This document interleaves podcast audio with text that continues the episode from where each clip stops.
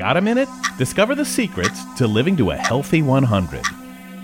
Hi, it's Marc Middleton and Bill Shafer from Growing Bolder. Rochelle Ford retired from a high profile executive position in her late 50s. She traded in the briefcase for a welding torch, and with no previous experience, she became a self taught metal sculptor. Now in her late 70s, Rochelle is happier and more successful than ever, and her beautiful, bold works of art are collected worldwide.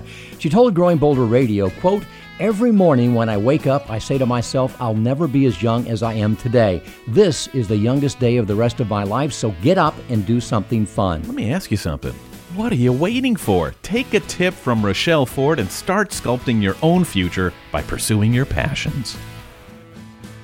For more tips, recipes, and healthy living apps to help you on your journey to living a healthy 100, visit healthy100.org.